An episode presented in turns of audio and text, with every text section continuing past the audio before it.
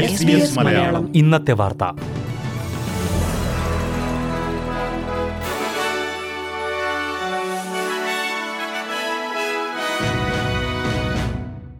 നമസ്കാരം. S B S Malayalam ഇന്നത്തെ വാർത്തയിലേക്ക് സ്വാഗതം. ഇന്ന് രണ്ടായിരത്തി ഇരുപത്തി മൂന്ന് നവംബർ പതിനാറ് വ്യാഴാഴ്ച. വാർത്ത വായിക്കുന്നത് Delis Paul.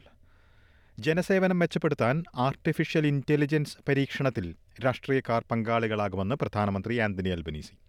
Microsoft three sixty five Copilot ഉപയോഗിച്ചുള്ള ആറുമാസത്തെ പരീക്ഷണത്തിലാണ് ഓസ്ട്രേലിയൻ നേതാക്കൾ പങ്കാളികളാകുക. ഇതിനുശേഷം ഡിജിറ്റൽ ട്രാൻസ്ഫോർമേഷൻ ഏജൻസി ഇതേക്കുറിച്ച് വിലയിരുത്തുകയും ചെയ്യും. സാൻ ഫ്രാൻസിസ്കോയിൽ മൈക്രോസോഫ്റ്റ് സിഇഒ സത്യ നഡേലയുമായുള്ള കൂടിക്കാഴ്ചയ്ക്ക് ശേഷമാണ് പ്രധാനമന്ത്രി ആന്റണി അൽബനീസി ഇതിന് ധാരണയായത്. അമേരിക്കയിൽ എയ്പക് ഉച്ചകോടിയിൽ പങ്കെടുക്കാനെത്തിയതാണ് പ്രധാനമന്ത്രി. പരീക്ഷണത്തിൽ പ്രതീക്ഷയും ആവേശവുമുള്ളതായി ആന്റണി അൽബനീസി പറഞ്ഞു. മെൽബണിൽ മുപ്പത്തിയേഴുകാരിയുടെ മരണത്തിന് പിന്നാലെ പന്ത്രണ്ട് വയസ്സുകാരിയെ അറസ്റ്റ് ചെയ്തു. മെൽബണിലെ ഫുഡ്സ്ക്രയിൽ ബാർക്ലി സ്ട്രീറ്റിലാണ് മുപ്പത്തിയേഴ് വയസ്സുള്ള സ്ത്രീയെ ഇന്ന് രാവിലെ മരിച്ച നിലയിൽ കണ്ടെത്തിയത്. പന്ത്രണ്ട് വയസ്സുള്ള കുട്ടി ആശുപത്രിയിൽ നിരീക്ഷണത്തിലാണ്. സംഭവത്തിന്റെ ദൃക്സാക്ഷികൾ ആരെങ്കിലും ഉണ്ടെങ്കിൽ ക്രൈം സ്റ്റോപ്പേഴ്സിന് ബന്ധപ്പെടുവാൻ പോലീസ് ആവശ്യപ്പെട്ടു. ആന്റിബയോട്ടിക് മരുന്നുകൾക്കെതിരെയുള്ള പ്രതിരോധശേഷി ഓസ്ട്രേലിയയിൽ വളരെയധികം കൂടുന്നതായി അധികൃതരുടെ മുന്നറിയിപ്പ്. രോഗികൾ ആന്റിബയോട്ടിക്കുകൾ വാങ്ങിച്ചു കൂട്ടുന്നത് ഒഴിവാക്കണമെന്ന് ആരോഗ്യരംഗത്തുള്ളവർ ആവശ്യപ്പെട്ടു.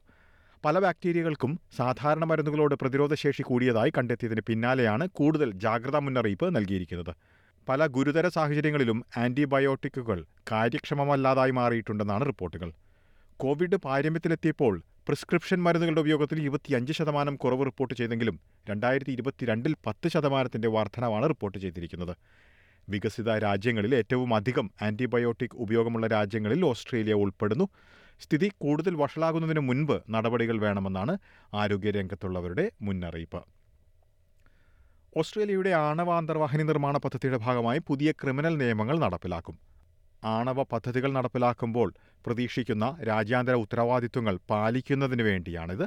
നിയമലംഘനങ്ങൾക്ക് ഇരുപത്തിയഞ്ച് വർഷം ജയിൽ ശിക്ഷയും മുപ്പത്തിയൊന്ന് മില്യൺ ഡോളർ പിഴയും ബാധകമാകാം. പുതിയ വിപുലമായ പദ്ധതിയുടെ സുരക്ഷ ഉറപ്പാക്കാൻ നിലവിലുള്ള നിയമങ്ങൾ പോരാതെ വരുമെന്നാണ് ആക്ടിംഗ് പ്രധാനമന്ത്രിയും പ്രതിരോധ മന്ത്രിയുമായ റിച്ചർഡ് മാൾസ് ചൂണ്ടിക്കാട്ടിയത്. കുറ്റവാളികളെ ട്രാക്ക് ചെയ്യുന്നതിനുള്ള ഉപകരണങ്ങൾ ഉപയോഗിക്കുന്നതിനും കർശന കർഫ്യൂ നടപ്പാക്കുന്നതിനും സർക്കാർ അടിയന്തര നിയമ നിർമ്മാണം ആരംഭിച്ചു. അഭയം തേടി ഓസ്ട്രേലിയയിലെത്തുന്നവരെ അനിശ്ചിതകാലത്തേക്ക് അഭയാർത്ഥി കേന്ദ്രങ്ങളിൽ പാർപ്പിക്കുന്നത് നിയമവിരുദ്ധമാണെന്ന് ഹൈക്കോടതി വിധിച്ചതിന് ശേഷമാണ് നടപടി. ഈ വിധിക്ക് പിന്നാലെ നിരവധി കുറ്റവാളികളും അഭയാർത്ഥി കേന്ദ്രങ്ങളിൽ നിന്ന് പുറത്തിറങ്ങുന്നതായി ചൂണ്ടിക്കാട്ടിയാണ് നടപടി. കുറ്റവാളികൾ പുറത്തിറങ്ങുമ്പോൾ ട്രാക്കിംഗ് ഉപകരണങ്ങൾ ധരിക്കേണ്ടതായി വരും. ഇനി പ്രധാന നഗരങ്ങളിലെ നാളത്തെ കാലാവസ്ഥ കൂടി നോക്കാം. സിഡ്നിയിൽ മഴയ്ക്ക് സാധ്യത പ്രതീക്ഷിക്കുന്ന കൂടിയ താപനില ഇരുപത്തിയഞ്ച് ഡിഗ്രി സെൽഷ്യസ്. മെൽബണിൽ മേഘാവൃതമായിരിക്കും പ്രതീക്ഷിക്കുന്ന കൂടിയ താപനില പതിനെട്ട് ഡിഗ്രി സെൽഷ്യസ്.